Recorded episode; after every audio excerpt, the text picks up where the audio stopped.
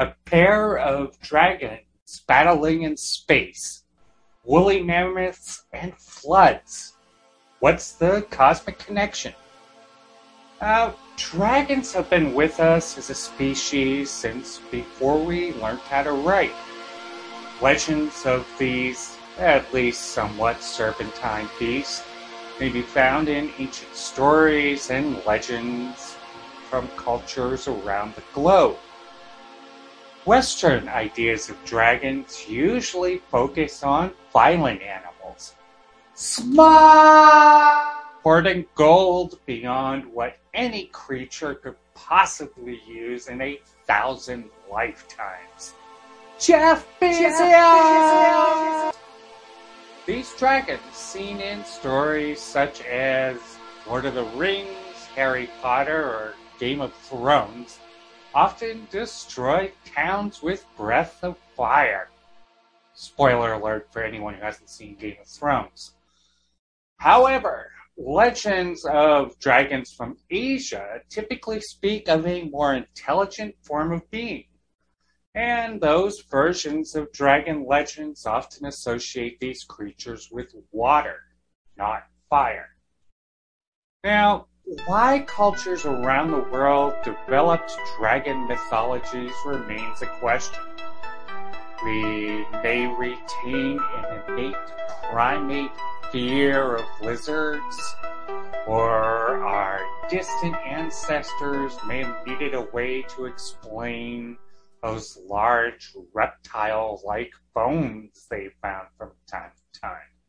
Uh, today we call them dinosaurs. You're listening to Astronomy News with the Cosmic Companion, a podcast focused on making science accessible to everyone, including weekly interviews with groundbreaking scientists. We depend on support from fans like you, helping us bring science news and education directly to listeners around the globe. Visit us at thecosmiccompanion.net forward slash support for information on subscriptions and other ways you can help support this program. Subscriptions start at just 99 cents a month. Show your love of astronomy and space exploration by visiting thecosmiccompanion.net forward slash support today. Or possibly dragons were a means to explain the nature of, well, nature, particularly floods and droughts. Now, the dragons of Ara, seen here, is said to resemble a pair of these serpentine creatures as they battle each other for dominance or whatever gaseous dragons in space battle each other over these days.